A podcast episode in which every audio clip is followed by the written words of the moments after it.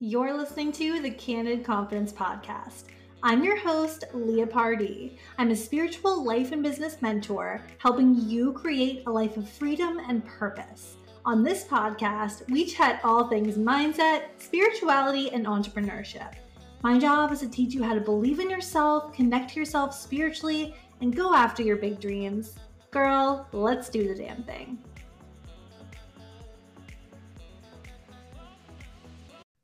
Okay, hi guys. Welcome back to the Candid Confidence Podcast. I have a guest with me today, Juliana, and she's amazing. You guys are going to absolutely love her. Her and I are actually friends. We met online in a group that we're both a part of, a course actually, and we became accountability buddies. And so we chat every week and we've become friends.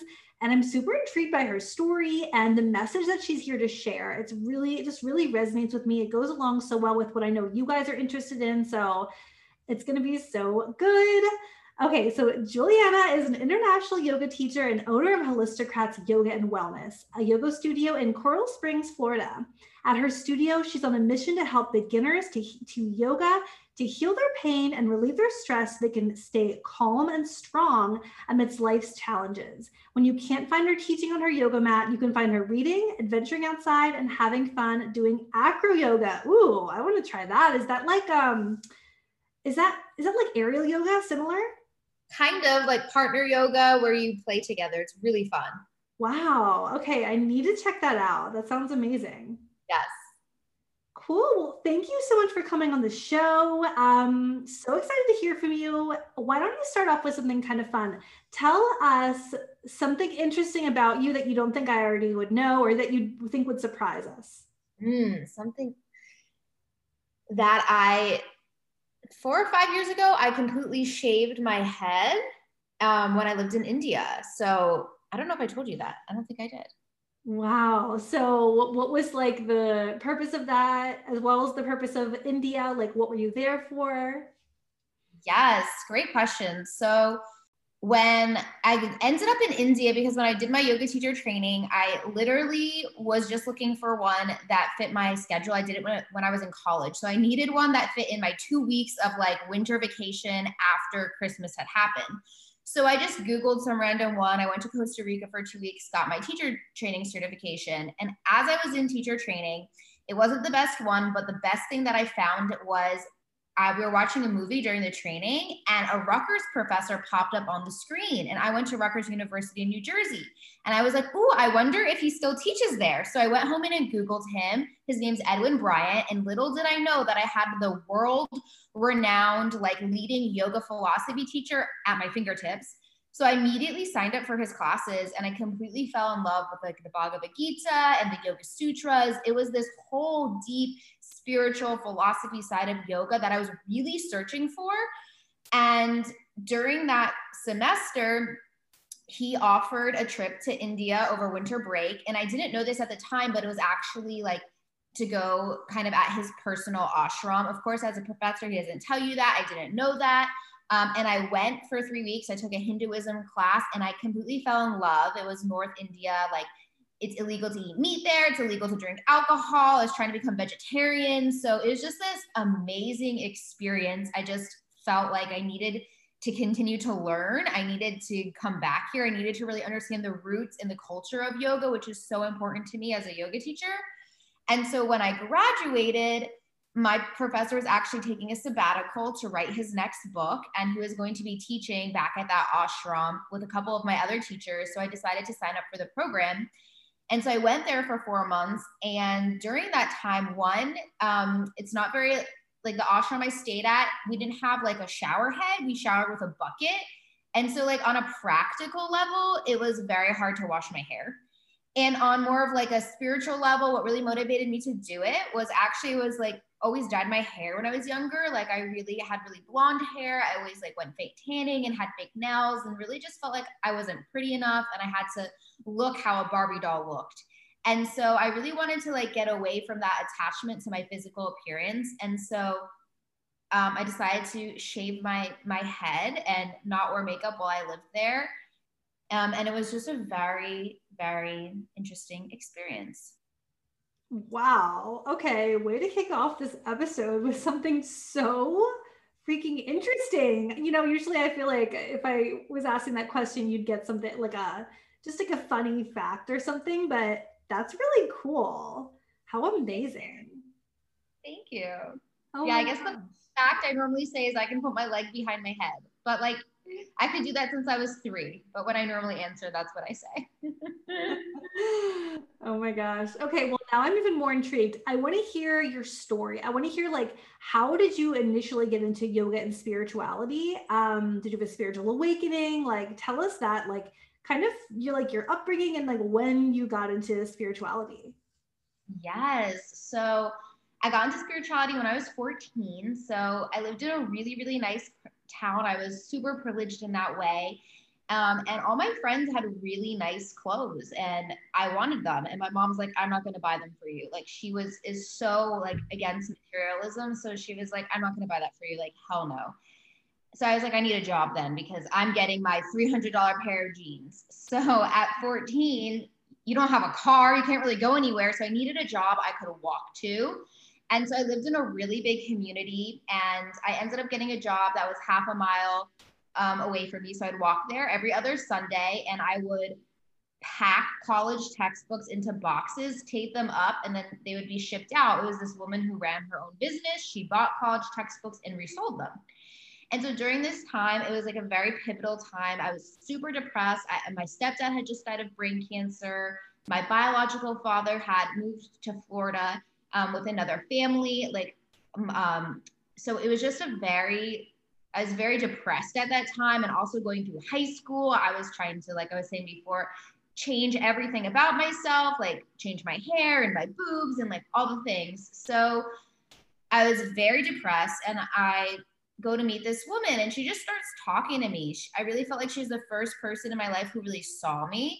She treated me like another adult and she started talking to me about like the law of attraction and she introduced me to the secret. She started talking to me about chemicals and gmos and i worked for her for seven years all four years of my high school and then three years while i was still in college. And so over it took like about three years she had gone every sunday on the sundays that we were together to the center for spiritual living um, in New Jersey. And finally, after three years, I was like, okay, I'm ready to learn more. Like, kind of what's next? Will you take me one time? And so she took me. And I just had never experienced a community like that that was so open, that was talking about energy and that we were vibrations, and there was other people who were into this. And so every other Sunday, basically, she would take me to the Center for Spiritual Living. We'd kind of go to like a Sunday service, and then she'd take me out for an organic meal.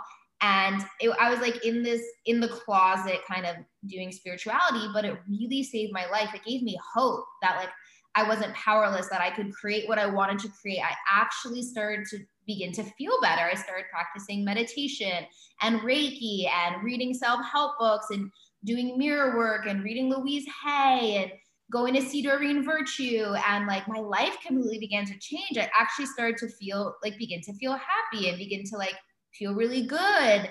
And so I, I was like really, really into it. And then I, my first year of college, I went to a really small private school in upstate New York. And I couldn't go hang out with my spiritual friend once a week.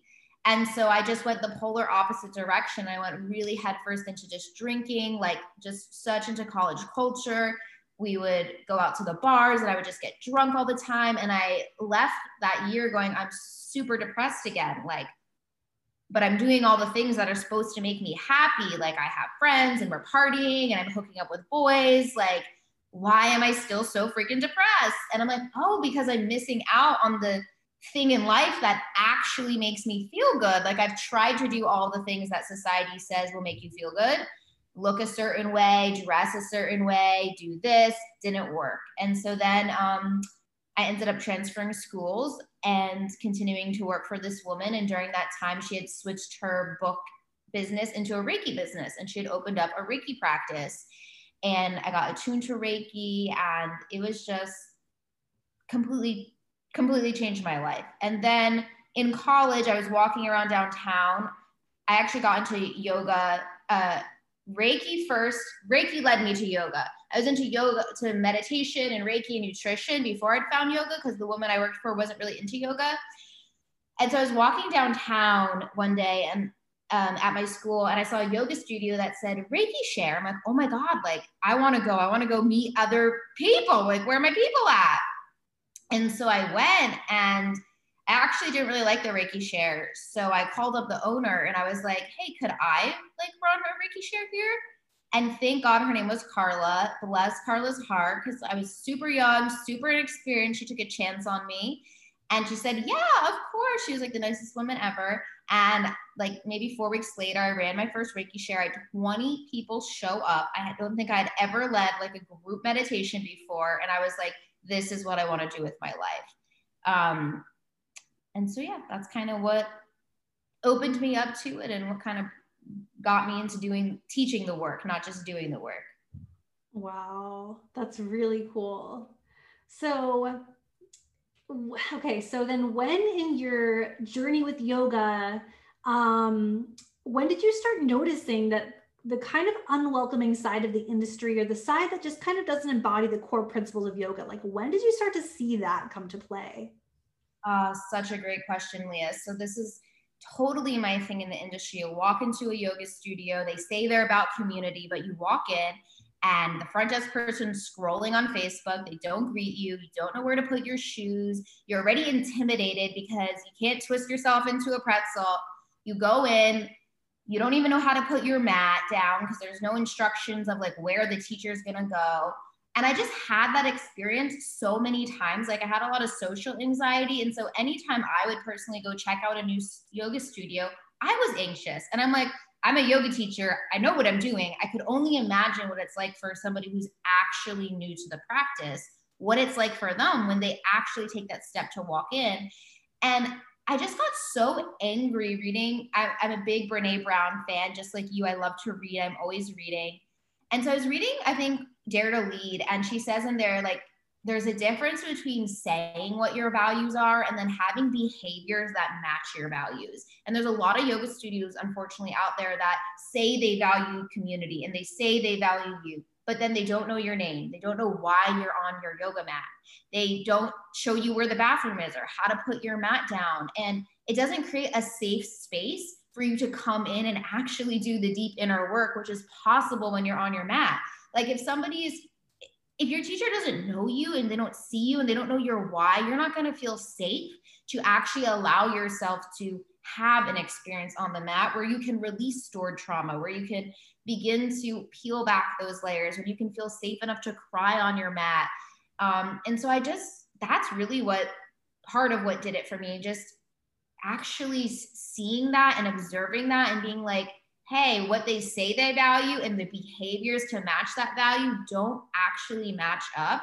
And it doesn't actually create a safe space for the students. And so, something I actually teach my yoga teachers in training is I never have to say, this place is a safe space. People will tell me that because people feel it. When it's actually a safe space, you don't have to say it, right? It's like if if you don't need to like state the obvious, but when it's not a safe space, that's when teachers are always like, this is a safe space. This is a safe space, but it's not actually a safe space. They're just saying that, or their words don't match their actions. And so I'm just really about being in integrity. So I do what I say I'm going to do, and my actions match my values.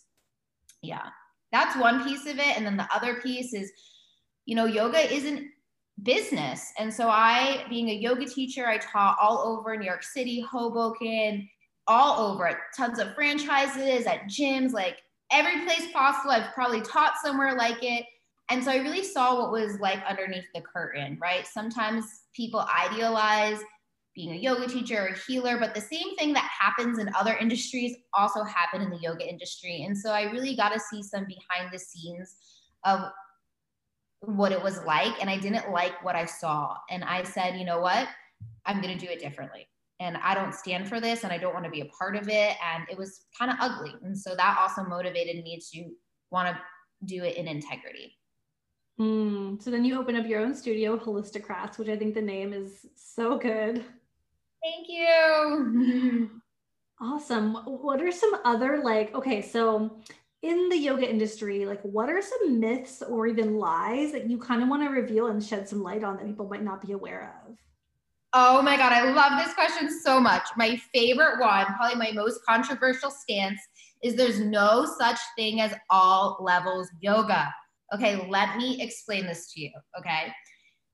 In an all levels yoga class, this is what happens a beginner comes in, they come to the class and the teacher doesn't actually teach how to do a yoga pose, right? There's a lot of areas, especially like in chaturanga, even upward facing dog, in the whole vinyasa, where you could actually get injured if you're not doing it properly.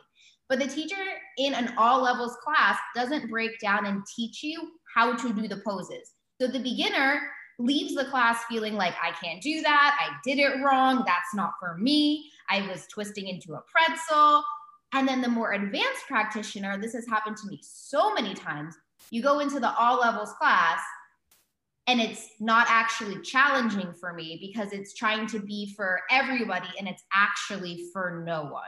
Mm-hmm. And so the advanced practitioner leaves being like, that didn't challenge me. Like, what was that? And then the newbie leaves feeling like, I can't do yoga. Like, it's just kind of like in the coaching industry where you say like you have you can't just when you talk to everybody you talk to no one you know like that kind of saying so it's like yeah. the same thing happening in yoga and i feel so bad every time people come up to me and say try to yoga class i couldn't do it like they said they welcome beginners but i left feeling like i couldn't do the poses. And i'm like no it's not that you don't like yoga you just went to the wrong class that's all.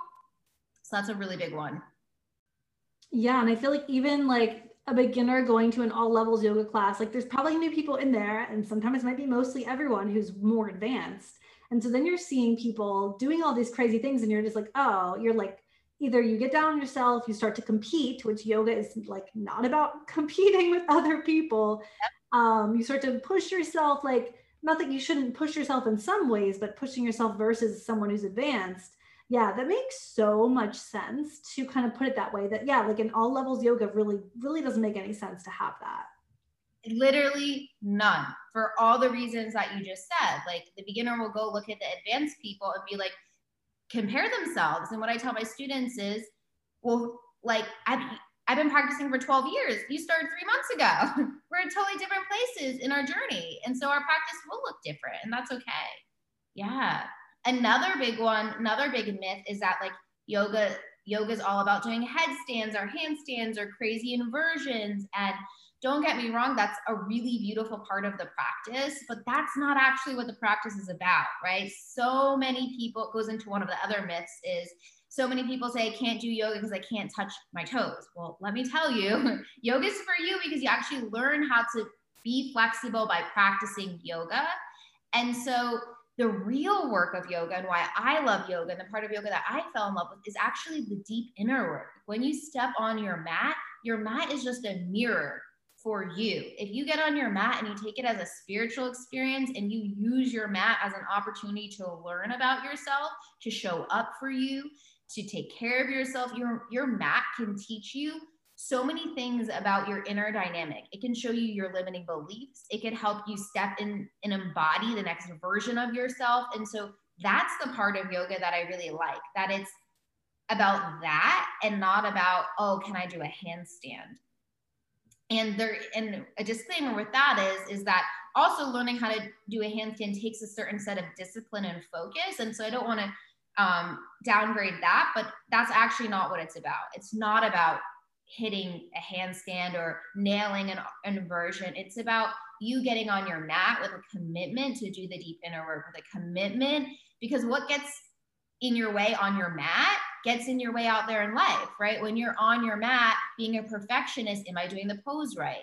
That person's better. Like comparing yourself to other people. If you can see your own shit on your mat and then choose to have acceptance, choose a new story, choose to do it differently. And so the mat is just your safe space to do the deep inner work if you show up and that's what you're on the mat to do. Does that make sense? Yeah, but I've never like heard it put that way. I've never thought about it that way. That makes so much sense. Um, yeah, I feel like it's really powerful. And like I've been doing yoga a super long time. I started with my mom when I was like 13, but I never understood. Like, I just thought, oh, here's a type of workout. Here's all the different ways to work out, and yoga is one of them. So, up until a few years ago, like, I didn't even know that there was like a spiritual and a healing and a mental health element to yoga and a, and a physical health healing side. But I thought, you know, you would go to the gym or you would go for a run or you would do yoga, and that's all it was. And I love that you're getting into the specifics of how to use like yoga as a tool for healing because there, there's just so much more to it than having it be this like competitive thing where we're just going in and seeing if we can do a handstand and then feeling like shit if we can't. Yes. I'm so happy you bring that up, Leah, that it's exactly that, that people also think of it as just exercise. And depending on what studio you walk foot into, it could be seen as that. And only you're focusing physically on doing the movement. So, girl, I'm giving you some of my classes on me. Come take them. You will have a whole spiritual experience on your mat. It will be unlike anything you've ever experienced. It's going to be amazing. Oh my God. I love that so much. And if I live near you, like 100%, I would come to your studio. I absolutely love like everything that it stands for. And I was going to a studio here um, in the fall. It got shut down because of COVID, like just for the winter. I think they're open now, but it was very. It almost felt like a boot camp. Like first of all, it was all levels. So, eh, but everyone there was advanced because you couldn't do it if you like. It was very intense. It was very, um, just like forceful, I would say, and it it just kind of felt like this isn't really what yoga's about. It didn't really feel right.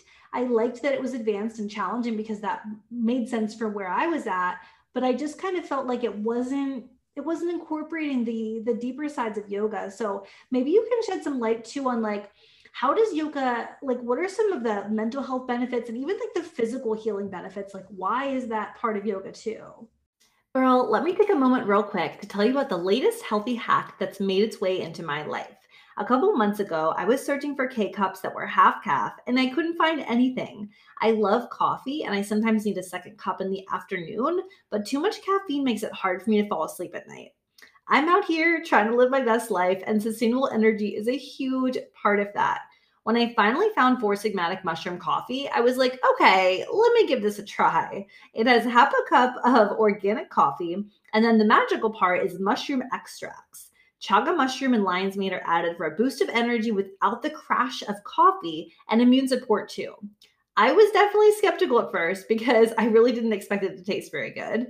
And I also thought that it wouldn't energize me the way that coffee does, but it totally did. And I don't experience the crash right after lunch like I did with regular coffee. So if you're ready to give it a try, head to the link in the show notes and use code CANDID for 10% off. Full disclaimer I found and tried this coffee on my own, unsolicited, and then decided to partner up with them. This is a product I genuinely love and I wanted to share because I'm a believer that too much caffeine really can contribute to energy crashes and anxiety. So, once again, that code is CANDID and you're saving 10%. Yes, absolutely. So, first off, yoga is, according to the Yoga Sutras, the stilling of the mind. And so, because they say when the mind is stilled, you can experience your true nature. So, and when the mind's not stilled, you're caught up in your thoughts, right? That like explains life, right? We want to still our mind because when our to do list isn't going, when we're not worrying, then we can experience our true nature. And so, there's so many mental health benefits of yoga. The first is for me, it has massively reduced my anxiety. My consistent practice of combining breath with movement, anxiety has calmed down. Definitely has made me feel happier, more motivated, more energized. Um, so those are some of the amazing mental health benefits of it. And that that's what the yoga is about. Yoga isn't actually about the physical part, it's actually about the mind. That's the definition. Yoga is the stilling of the mind. And it explains why that that matters. And I mean, just as humans, you can think about that like, oh yeah, when my mind isn't stilled, when I'm not focused on something, my to-do list is going, or I'm worrying, or I'm replaying an old situation that's bothering me, or I'm, you know, fearing the future situation that might happen. And so yoga is actually all about the mind. And yoga knows that when you still your mind, right? That's where the peace is. That's where you feel calm. That's where you feel strong. So, those are some of the major mental health benefits of it that I've personally experienced. and many, many others have. There are some like research studies about yoga and like reducing anxiety and all of that type of stuff. Um, and then the physical benefits, this just makes me smile so big. This is like another kind of myth and how we do it differently at the studio is that we really use yoga as medicine, medicine to heal the body.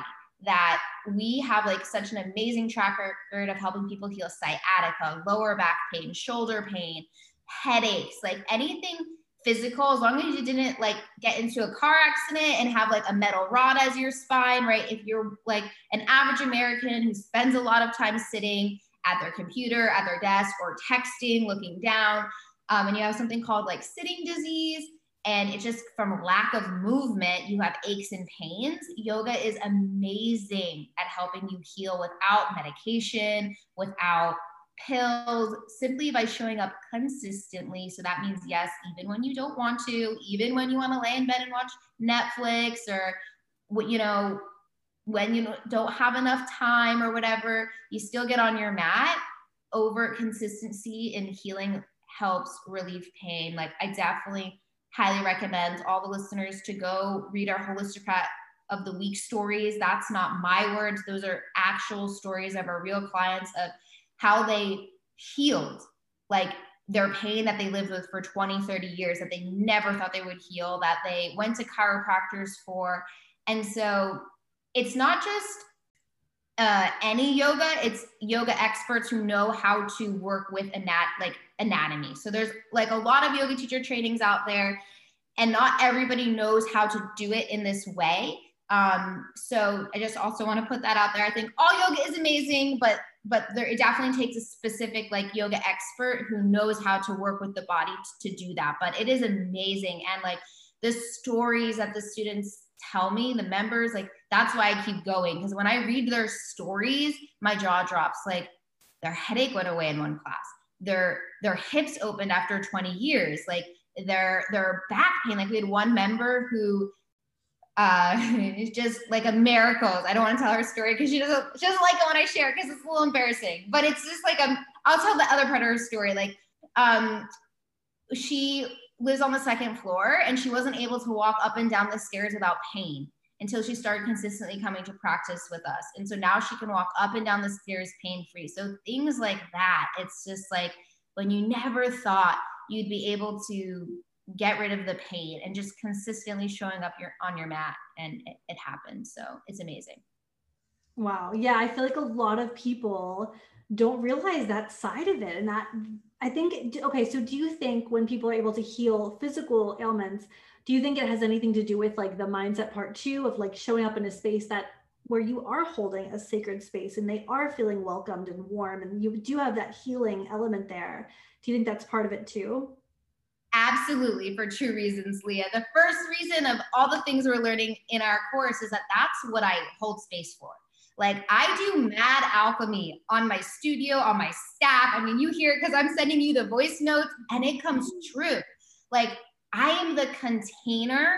I am the source. I am the co-creator of people who come into my space will have a transformation. Their physical pain will be gone and whatever anxiety calm spiritual awakening will happen because that is the space i'm co-creating and so i do massive energy work on my studio i actually create the container and so that's also why it's very unique that if you like read other yoga studio reviews or go to other studios you won't have that experience even though it is possible but i so intentionally created that so that's one reason um that totally one reason. Well, I, I, forget my other reason now. Can you ask me your question again, and then maybe we'll come back. Yeah, yeah. Like like um, does the aspect of going to a healing space and the mental health part of it also translate into their physical body? Totally. And so it ha- absolutely has to do with them feeling safe, right? So I know for me, when I walk into a yoga studio and I don't feel safe, I can't close my eyes. I can't actually go inward. And so I actually made a reel about this the other day. Like when you're a pose people cry a lot in is pigeon pose. And I actually got this massive response where people were like, I didn't know, like I've cried in yoga too, and I didn't know why. And it's actually mm-hmm. because our body keeps score. I think I saw you reading that book on your story, right? And so what happens in life is that shit happens, right? We're human, shit happens. And we make it mean that we're not good enough and all these stories that don't feel good. And our human nature is to push that away, right? To numb it out, to watch Netflix, to eat ice cream, to scroll on social media.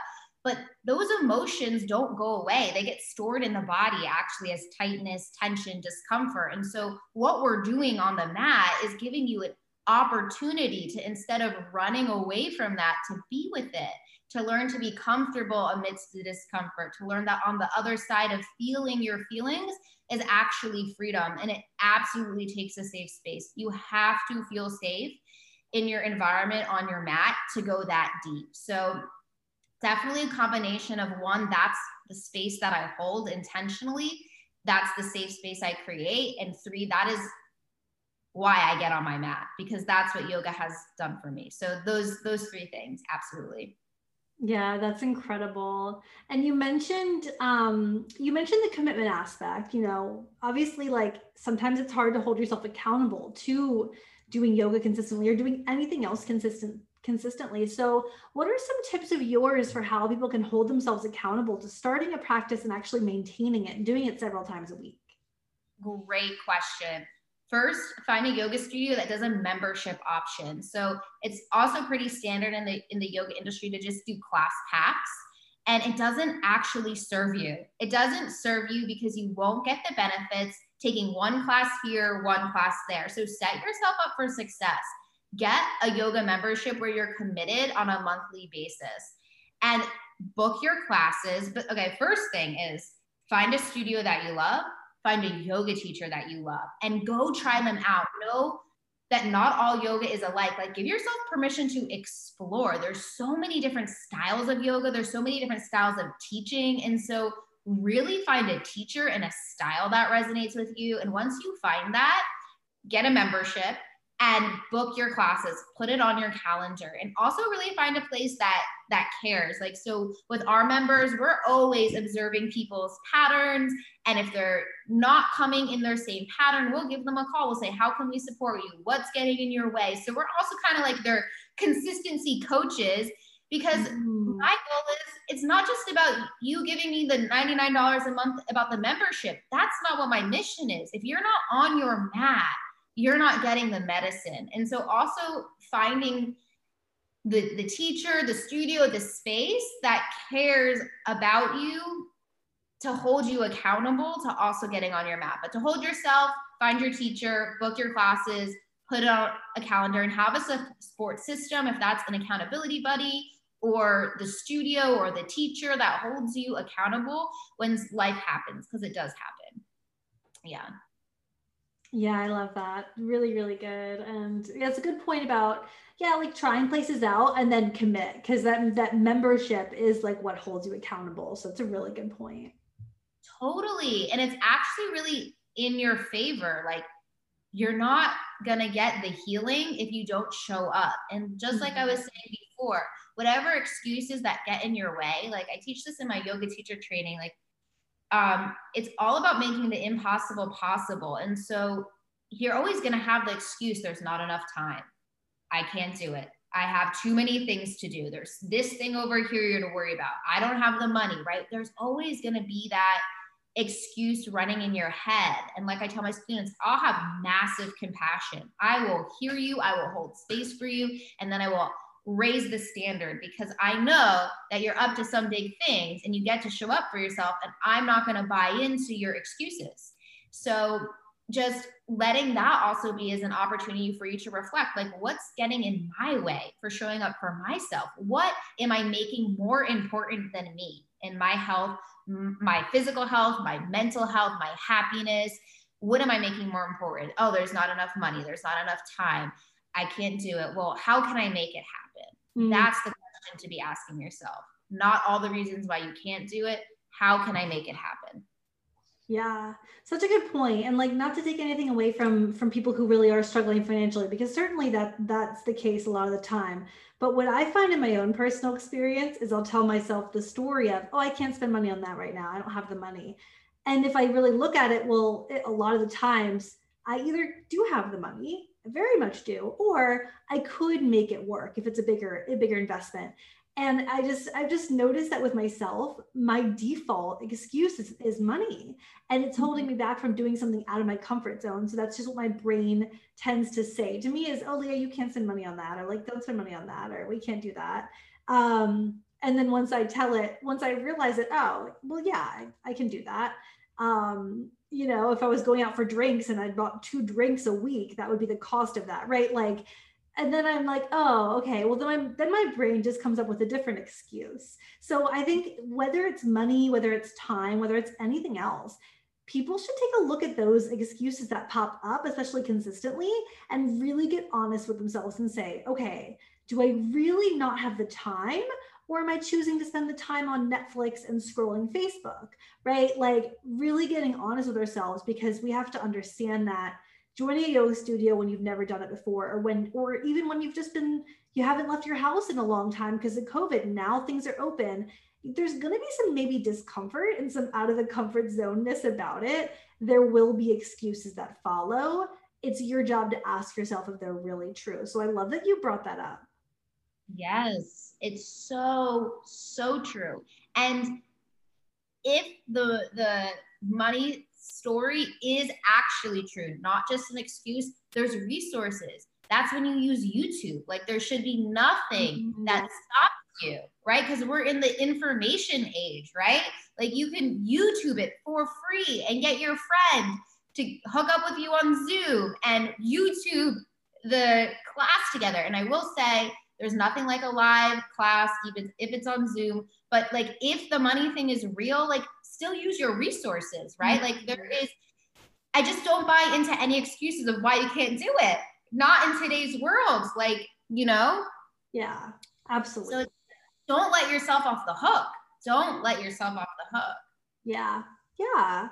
And we all do it with different things. And I find it so interesting just looking at like, oh, like maybe my social anxiety has gotten a little bit worse. Um, due to to being more isolated this year maybe that's why i'm feeling uncomfortable doing the things i want to do right um yeah it's just it's so important to take a look at those things so it is it's hard because that's the work leah that's yeah. the work and that's why sorry to interrupt you before your next question is that's actually why i love yin yoga have you ever done yin yoga before i don't think so Oh my God, you would love it. So it's actually where you hold the poses for anywhere from three to five minutes, but you're not doing like warriors or headstands. It's more meditative.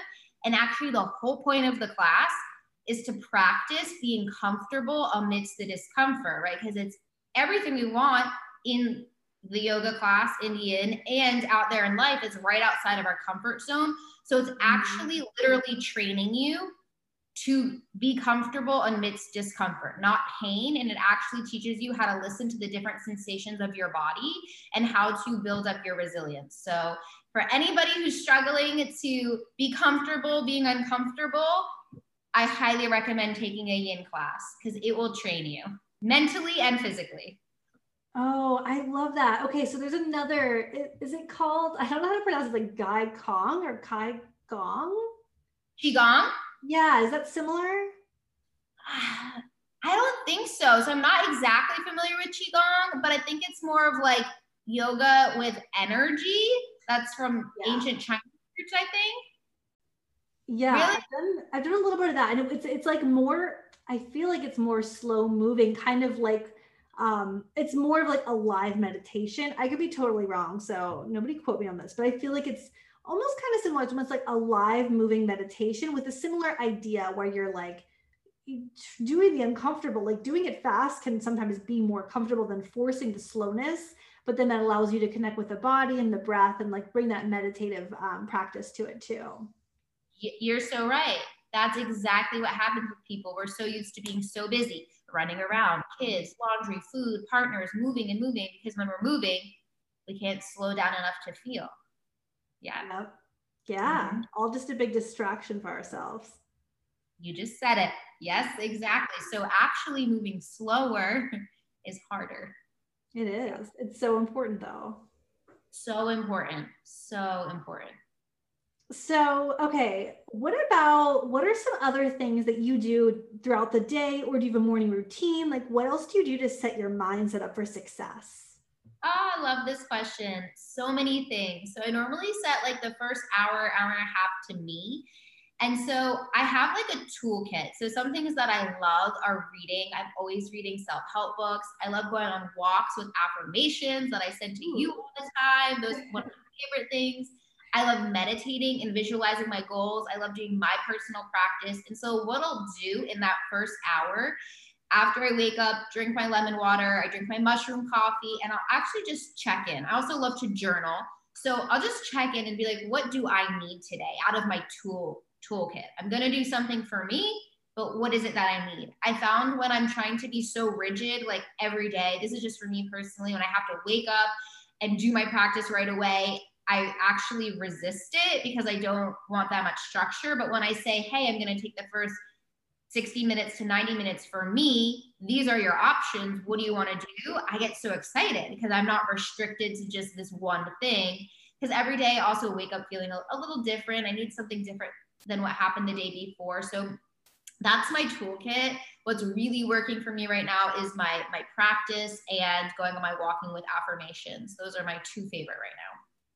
Yeah, I love that. And I've I've I kind of go back and forth, but for a long time I did like more of a disciplined morning routine, which I think I think at some points in my life, like when I had to wake up at 5 a.m. to do it so I could leave the house at 6 a.m. for work and then come home at 6 30 p.m. and like life was crazy. I think that kind of helped. It also helped me like establish like do doing meditation. I did it first like three minutes and then I did five minutes in the morning, like that helps but definitely now i prefer like i have like okay what do i feel like doing right now? What does my body need right now? Would it be a walk? Would it be yoga? Would it be reading? I love starting off the morning reading too um so yeah i definitely like that side of just letting it be free and flowy and and not making it a chore like i think we don't want to make it like okay well now i did my morning routine or okay now i have to do my morning routine like it really shouldn't be like that so i think yeah finding that balance is always good I love that you said that, or like checking it off a box or something. Like mm. it's not for that purpose. And you're so right. Like different phases call for different ways of doing it.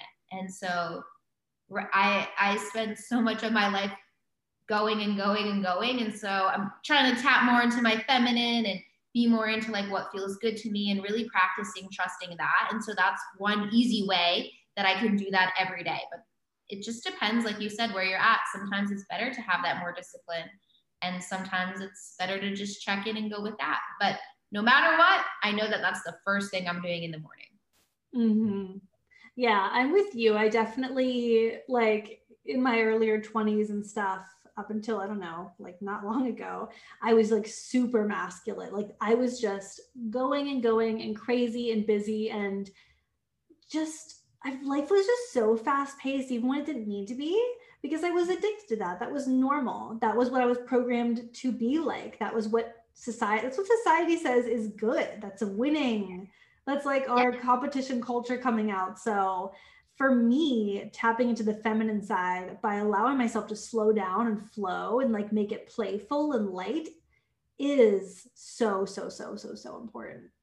Yes, and that's actually my un- like uncomfort zone or like outside my comfort box, right? Like I could really easily nail a morning routine that was like, do this and do this and do this, right? So it's actually like my personal stretch, right? Mm-hmm. I'm always about expanding, growing. Like I just believe that we're always on this journey of evolution. And so getting stretching myself kind of like a rubber band stretches, like that's my stretch, like you just said. Like I was also, we're, we're all kind of programmed like that, right? To just go and go and do and we're idolized the more productive we are and the more awards we win. And it's that very masculine energy which i definitely think has allowed me to get to where i am. And i'm so happy for that. And i get to also bring in that feminine of like oh yeah it could be easy and flowy and more relaxed and divine. So yeah. Yeah definitely feel you there so, what's something right now that you're learning, maybe like studying on your own or or maybe uh, just a personal growth thing that you're working on? Like what's what's that right now that you're really excited about learning? Yeah. the biggest thing that came to my mind was boundaries. Like Ooh. I love this topic. I feel like I'm always got get something new to learn in this topic. That was one of my has probably been my biggest life lesson, starting with my family to my friends, boundaries with myself, but right now, really learning boundaries with my team, boundaries with my clients, and finding a loving way to say them. And so, at first, when I became a baby yoga studio owner, I was really into people pleasing. I wanted everyone to like me. I didn't want to upset anybody. I feared how they would respond. And so now I set really clear expectations from the start. And with with the studio members, I'm really good at reinforcing them, but it's really just working on and learning boundaries with the team and how do I respond when I've set a clear expectation, they've agreed to do something, and then they don't do what they've agreed to, to do. And so, really, just learning that one of my biggest learnings and pain points and struggles has been really cultivating I have an amazing team now. This has been taking years of work to get to, and I feel really supported by them, and it still gets to be better. But that is something that I'm always in the questioning, learning. Um, I'm actually doing a book club with some of my girlfriends on an amazing book on boundaries. And so I'm, I'm really always excited about that because boundaries protect me, protect my sacred energy. And so I'm always up for my next level of learning with, with that.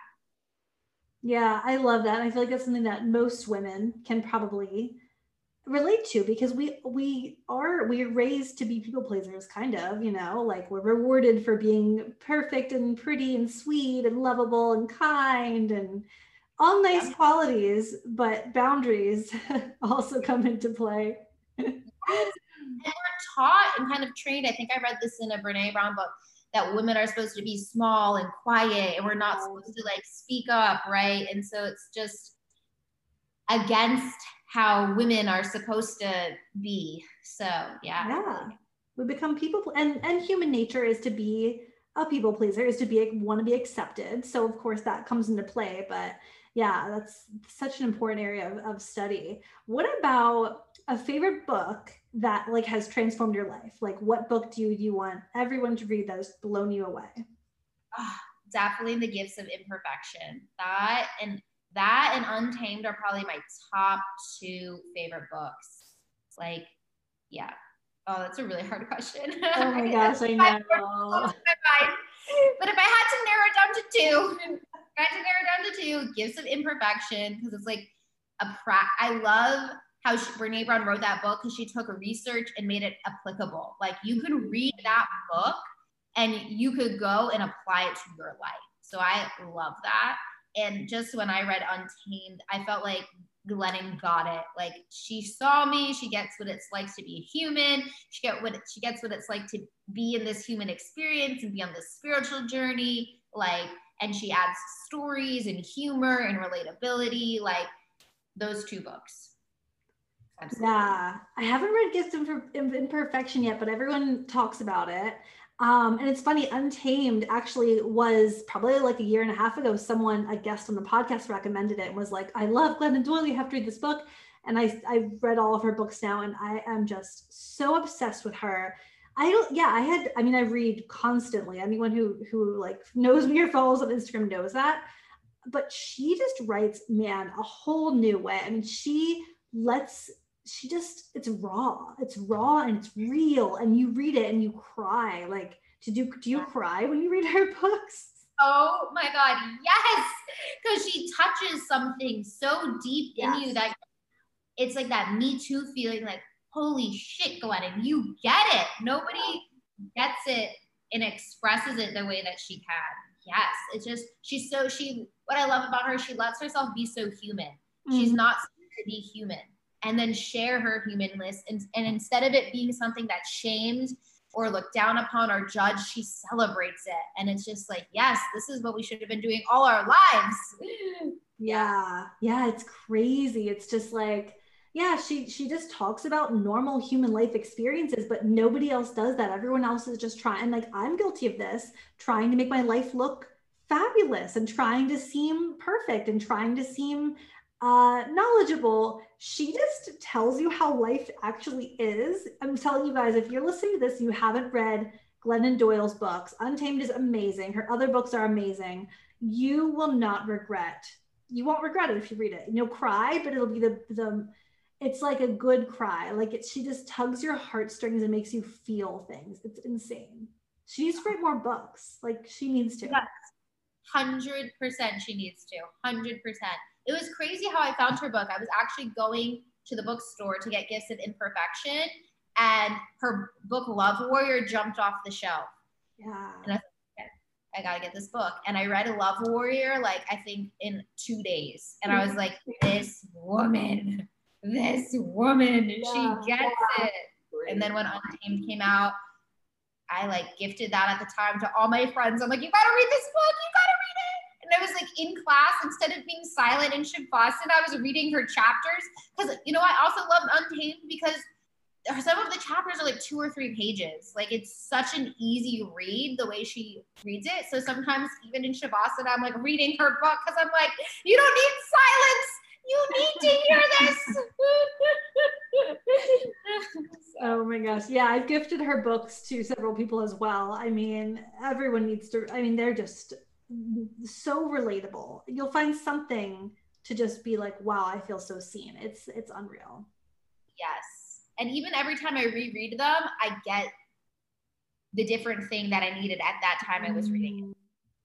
I love that. I don't do enough rereading of books. I feel like I'm always so excited. I always have such a long list of recommended books um, to me. So I'm just always like reading the next book. But when I reread books, I find like I just I'm like, wow, yeah, I, I like didn't pick up on it the first time, or it sinks in deeper. It's always a good experience.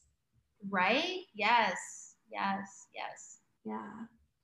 Well, this has been amazing. I'm sure everyone is ready to go follow you on Instagram. Everyone's wondering how they can learn from you. Um, and just anything you want to share, share how to follow you and, and anything that you want people to know. Yes, you can follow me at Holisticrats Yoga. And our website is holisticrats.com. It's spelled like holistic rats. Um, I would spell it, but sometimes I still spell it wrong. No, I'm kidding. I actually have to look it up though. Uh, it's on my shirt. H O L I S T I C R A T S. Holisticrats. And we do have hybrid classes. So for those of you who aren't local to South Florida, you can join online via Zoom. Um, and we have evening classes. So it's perfect for, for after work. And I'd love to have you. I'd love to open you up to the other elements and aspects of yoga. And it's just one big community and party. And definitely grab your yoga props. That was something I forgot to mention when you were talking about Yoga Miss, but we love yoga props at our studio. So yeah. Thank you so much for having me, Leah. This was so fun. Yeah. Oh my gosh. So good. I'm going to drop all of her links in the show notes. You guys can check out her website and follow her from there. Um, yeah. Thank you so much. And guys, have a beautiful day.